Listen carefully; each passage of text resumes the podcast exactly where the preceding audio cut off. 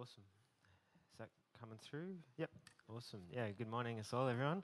Um, yeah, kind of intense Bible reading today. Um, that's what happens when, when you decide to just preach through the Bible bit by bit. You have to deal with the hard stuff. So we're dealing with some hard stuff today. So I'm going to pray to start with. We just thank you, Father, um, yeah, Son, and Holy Spirit for your, for your presence. Thank you, Jesus, for your word. Thank you, Jesus, for your truth and your willingness to speak truth in love. We just know how much you love us and how you've demonstrated your love in the cross, your heart towards us. And yes, we just read some challenging words today when Jesus, you're direct and honest and strong in love. Lord, would, you, would we hear these words afresh? Would you give us understanding? Just ask you to open our hearts and our minds to hear what you want to say to us this morning. Just pray this in your name. Amen. So, um, yeah, most of you know, if you, if you know me, that before I was a pastor, I was a primary school teacher. And um, while I was a primary school teacher, I was teaching prep for a few years, which was a lot of fun. A lot of kids just started prep. Um, you see families posting photos and things like that, kids going off to school for the first time. And I, I enjoyed it. It was hard, but it was enjoyable, and particularly was just fun, um, and kids were funny. Um, but there were some things that were quite frustrating, and there were certain times of the day where that were quite frustrating. And the two probably most frustrating times of the day was after morning tea and after lunch, because the prep playground is a pretty socially intense place because there's a lot of kids who have no social skills and no idea how to make friends and play games, and you just chuck them all together and put a fence around them and see what happens. And what would often happen would be after morning tea, after lunch, kids want to talk to Mr. Neil, and they come, Mr. Neil, Mr. Neil, these people won't play with me. They won't play my games. They won't play with me. And there's all these problems, and we have to sit down and work through them. And often, a little girl or boy would be totally upset because they're adamant that no one will play with them. And, and so they're left alone in the playground.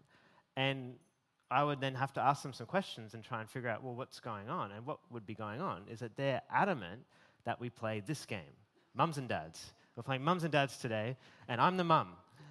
And she won't let me be the mum, and they want to play a different game. Why would they want to play a different game? We're playing mums and dads. And it's kind of pretty obvious why no one wants to play with them. And they don't, they don't know that, though, right? They're completely oblivious. They think, surely everyone wants to play mum and dads, and everyone wants me to be the mum. Like, and I have to explain to them and, and work through it like, well, maybe you can be the mum today and they can be the mum tomorrow. Or maybe you can let them go first this time and maybe play a different game and, and work it out. What it's like to actually interact with other people and have social skills is you have to listen and you have to share. You have to adjust your expectations because the world doesn't revolve around you. But these kids don't know that yet. And so the interesting thing, though, is Jesus, in these, what we see are pretty challenging words, shows that actually the way that people are responding to him is similar to the way that kids respond to others who don't want to play the game they want to play. Um, we've been talking, this series is called The Man, and it's about this few chapters in Matthew from 11, 12, and 13, which is all about this kind of question of who is this man and how are people responding to Jesus. And we looked a couple of weeks ago about even someone like John the Baptist, who announced Jesus coming, is having some doubts because he doesn't fit his expectations. Jesus is a bit different, and the crowds are sort of in a similar boat. And we see that actually Jesus starts to articulate how some of them are responding. It says they're actually kind of responding like kids. And they're not just struggling. Some people are not just struggling with Jesus, they're actually starting to make up their minds about him, starting to reject him, and sort of say they don't want anything to do with him. And, and that's kind of where some of these verses are going. So this is Jesus speaking in Matthew 11, verse 16 to 17. He says, To what can I compare this generation? Which means people these days, like the, the general population around people who are, know about Jesus, this generation. They are like children sitting in the marketplaces and calling out to others. We played the pipe for you, and you did not dance. We sung a dirge, and you did not mourn. So Jesus is saying, this generation are kind of like kids, like prep kids, who are upset because they're demanding a certain game gets played and they're not happy or not willing to adjust their expectations to a different game because John and Jesus don't fit their expectations. John and Jesus are not playing the game that the crowds want them to play, so they're upset.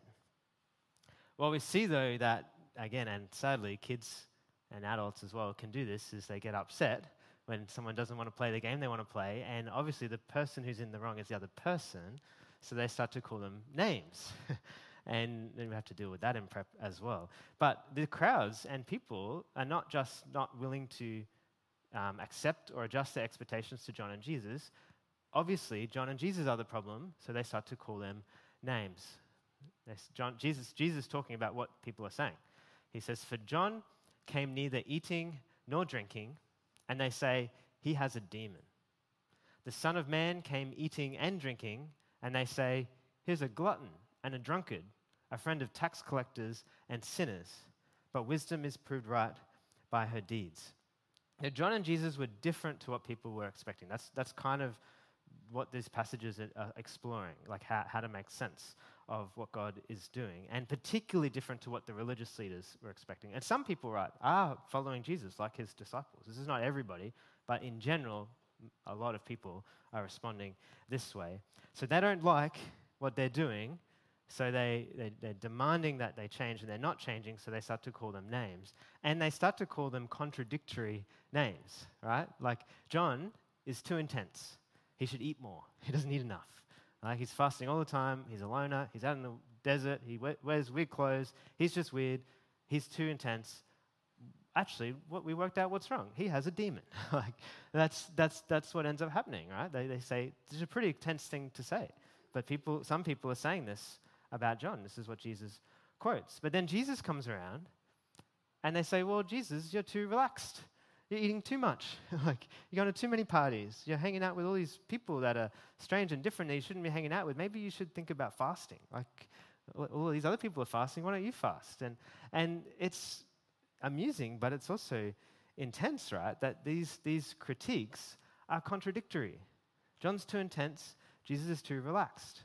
John fasts too much, Jesus eats too much. And the, what we start to see, and I think the point that Jesus is making, is that these are not valid criticisms, these are excuses.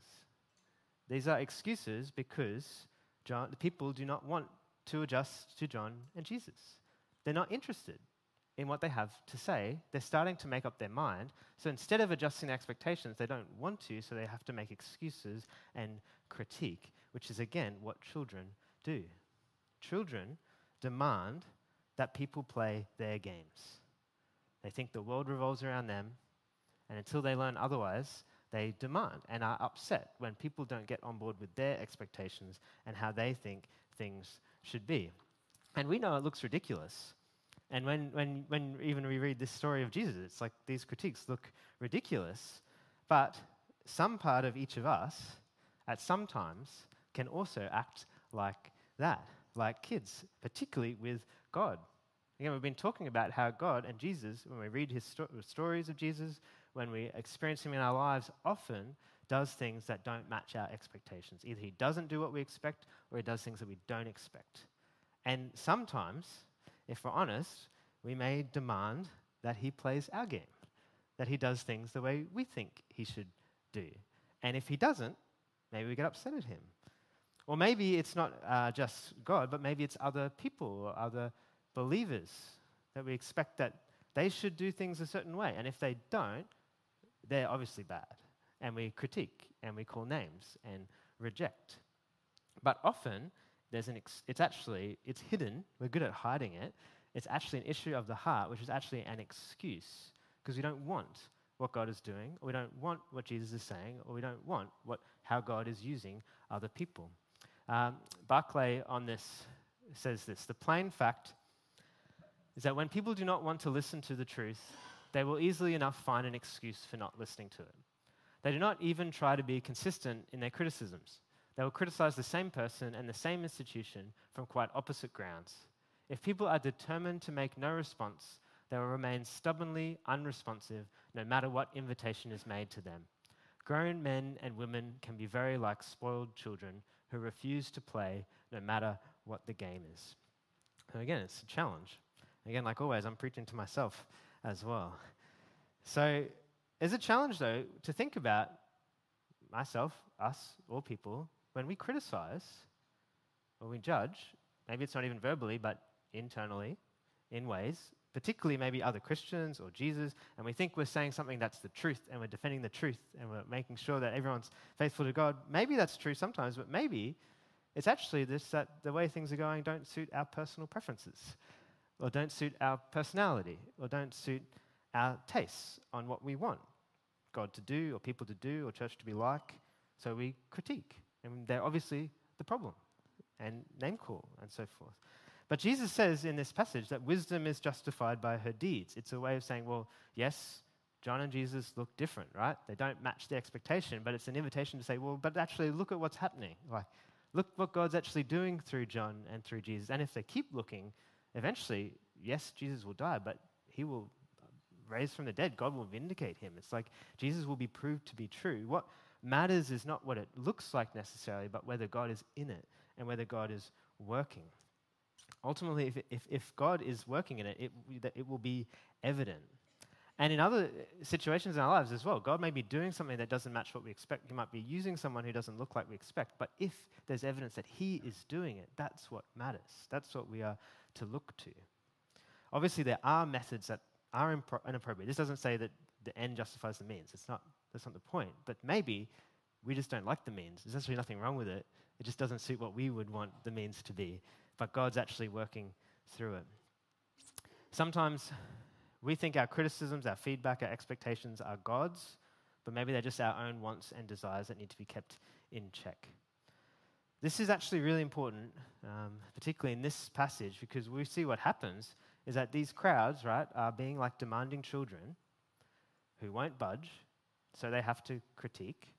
So they start to complain, they start to critique, which eventually and basically is leading to reject Jesus, which is serious.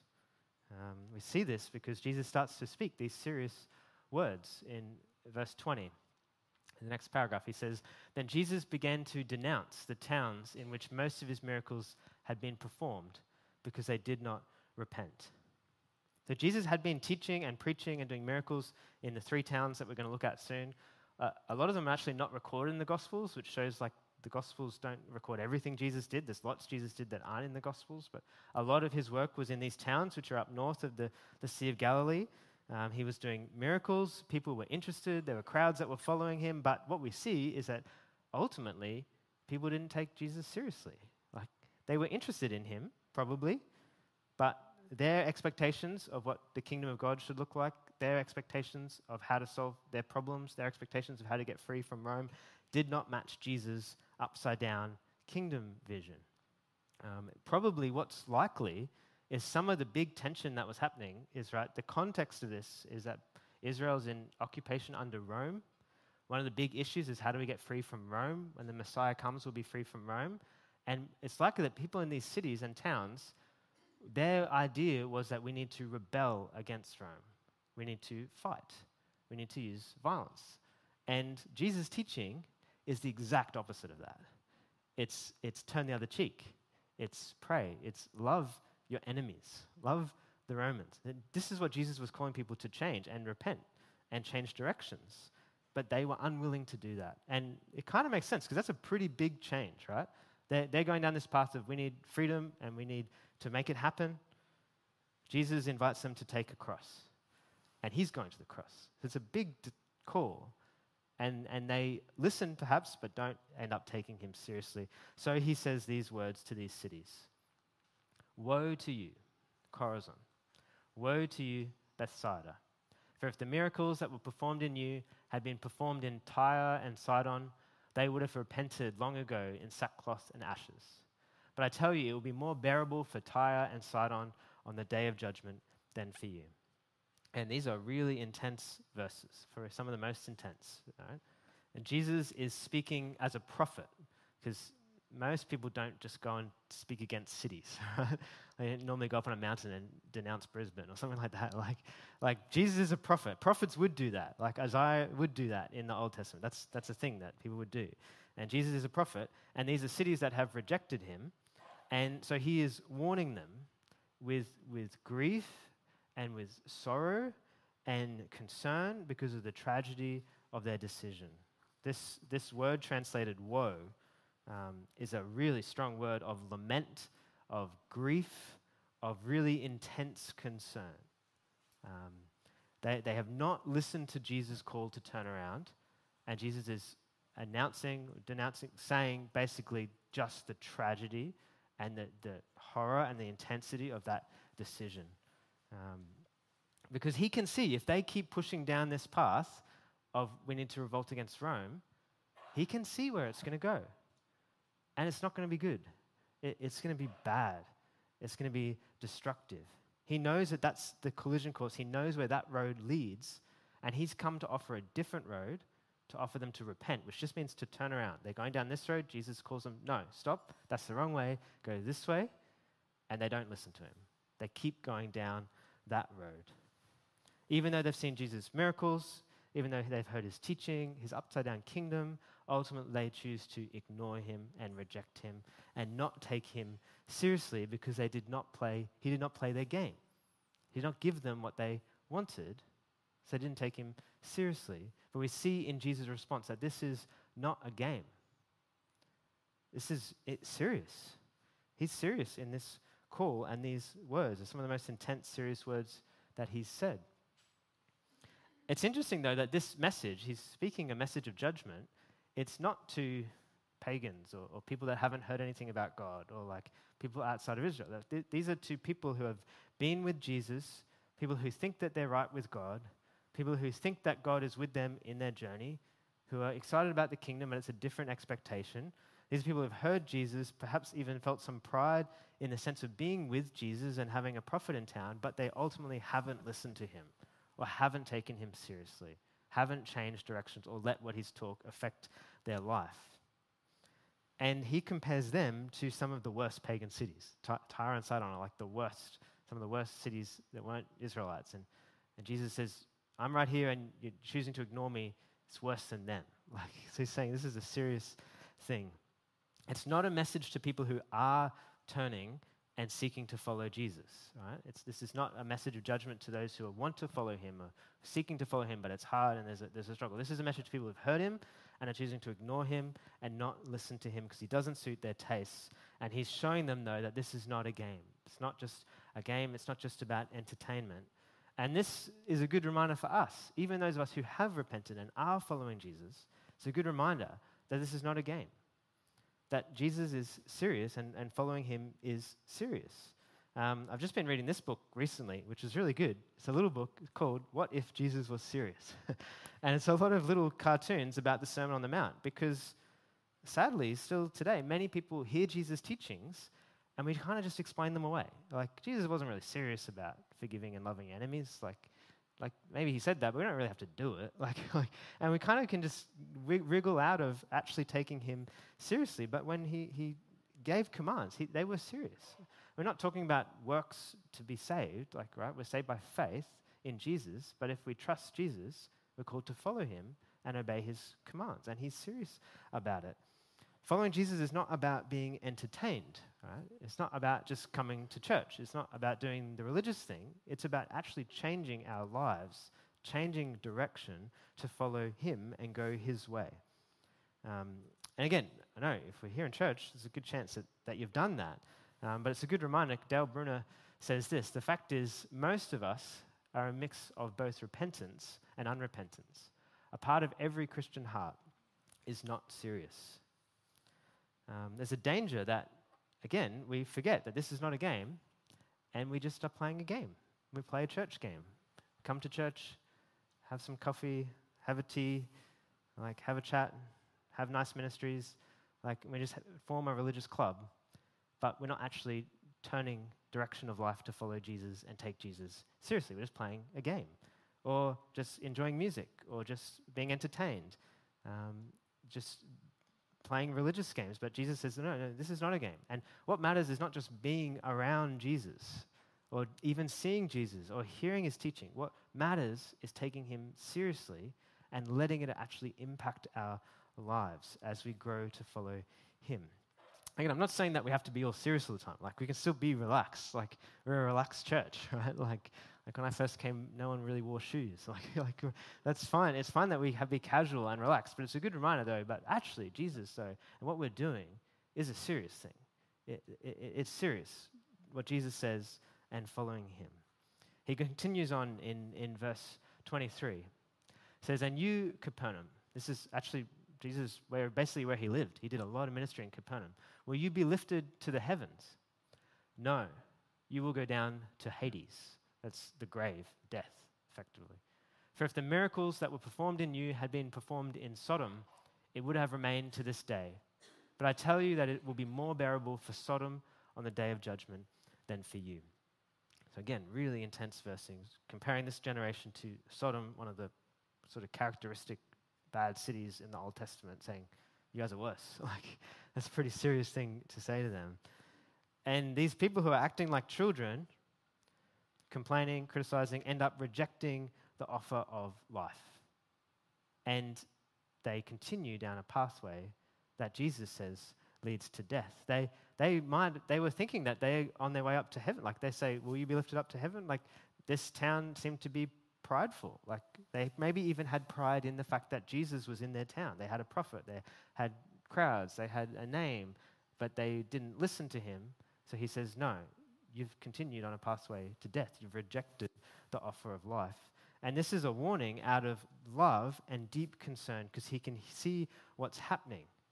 And, and this is intense, but basically logical, right? If, if Jesus comes with the message of the kingdom, which is the offer of life ultimately, offer of forgiveness, life with God, rescue, eternal life, the way, Jesus says he is the way, so the only offer of life, the one true way, to reject that is to go the path of death. And it's not that Jesus is like, well, if you don't believe me, I'm going to punish you. Like, it's like, there is no other life. That's the whole point. Like, this is the offer of life. If you don't want it, this is the pathway, it leads to death. And these are people who saw him but didn't take him seriously enough to actually change that direction. So we see that this is not a game, this is actually about life and death. J- Jesus' teaching, I guess what we do as a church, ministry, following him, is a matter of life and death. And again, particularly in that context, Jesus is speaking about the Roman revolt, right? If people continue down this Roman revolt, like that's going to lead to death and destruction of these cities, which it ends up happening. Um, again, in our world, right? Like if we just do what comes naturally, if we just do what kind of our world, our culture around us says, that's a pathway to death. If we just live a life based on consumerism, individualism, pride, self protection, self advancement, just life about ourselves and how do we protect ourselves, how do we look after ourselves, even individually or even as a corporate humanity. How do we just look after humanity but we don't need God? Right? That, that's kind of the natural way to go of relying on ourselves. Jesus says that pathway leads to death. That's, there's no life there. We're made for life with God. But it's hard because Jesus' call is literally the opposite, right? Like everything in the world encourages you, rely on yourself. Life is about you, you do you. Like follow your dreams, make life happen. You can get out of this. You just just work hard, right? Jesus says, "No, die." like Jesus says, first lesson, take up your cross and die to yourself and follow me. It's literally the opposite. It's the most unnatural thing to do. So it is hard. It's not that this was an easy thing that they rejected. It is a hard thing to deny yourself, to lose your life. But Jesus' promise is that that's actually the path to life. If you lose your life for his sake, if you take a cross like he did, if you live depending on God and not yourself, there's actually life there. Whereas this path goes to death. Um, Paul contrasts this as well in Galatians. He talks about the works of the flesh, which leads to all kinds of problems and issues and, and immorality and division and anger and hatred, and versus the life in the spirit, a life of trusting God, which leads to love, joy, peace, patience, kindness, the works, the fruit of the spirit. So this is a wake up call, I guess, to us as we read these verses of Jesus that, that again, church, our gatherings following Jesus is not just about nice meetings, nice gatherings, it's about life and death. It's about God and idols. false gods that we may be tempted to worship, that are false gods that lead to death. It's about the flesh, life without God, and the spirit. It's about the kingdom and destruction. It's about heaven and hell. It's serious. It's life and death. And this is not to make us afraid. I don't think Jesus is trying to make us afraid. Again and again, Jesus says, don't be afraid. But it is to make us take him seriously. There's an opportunity today, I suppose, to recognize where maybe we haven't taken him seriously, where we've not taken his commands seriously, or his call seriously, or his place in our lives seriously. We like that Jesus is around. We like that we have a church. We like that we have the Bible when it suits us, but we don't really take him seriously when he says he is Lord and God and calls us to follow him.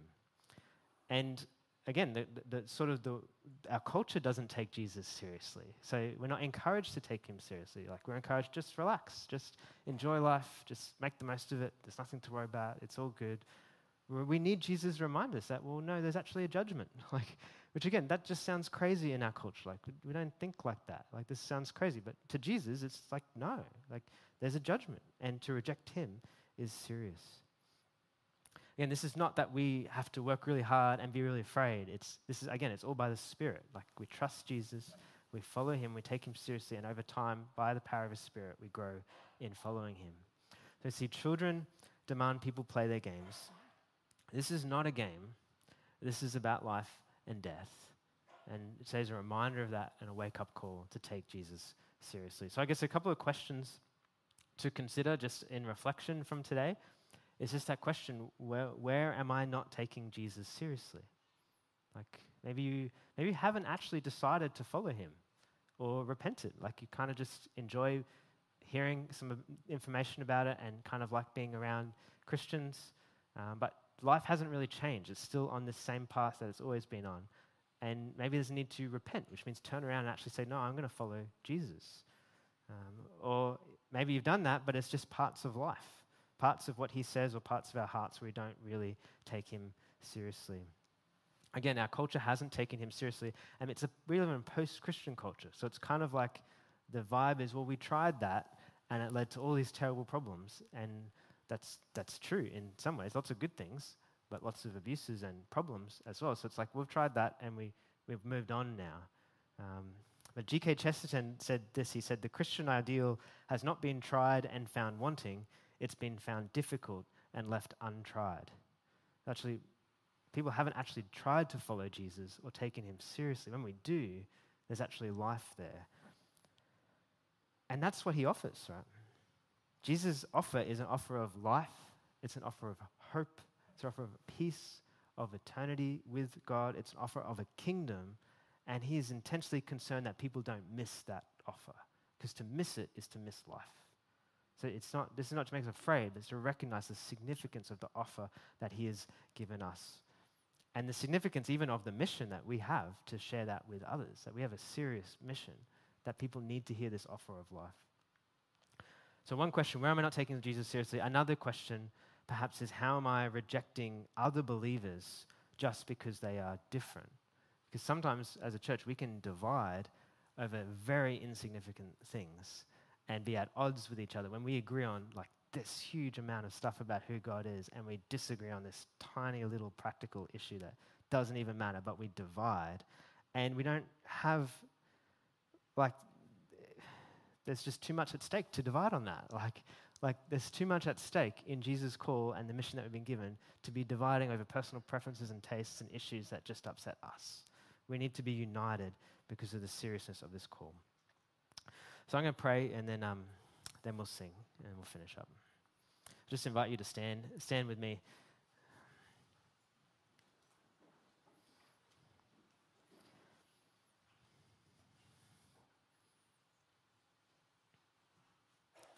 Yeah, Jesus, we thank you so much for the offer of life. And I, I thank you for your willingness to speak truth in love. And we, we need your word, um, even when it's challenging just ask this morning you'd wake us up to your reality, to the significance of your kingdom and your goodness and what's at stake in our lives and our choices and our decisions. And we just ask for grace by your Spirit um, for repentance that we can live life trusting you and following you. And when we're going our own way, you'd help us turn and follow your way, trusting the life that you have. Uh, we just ask that you'd work that in our hearts, Lord, in our community. And we just ask, God, that you would help us to speak your truth out beyond the walls of the church as well, Lord, and share this good news with people that they would know life and know you. So just offer this to you in your name. Amen.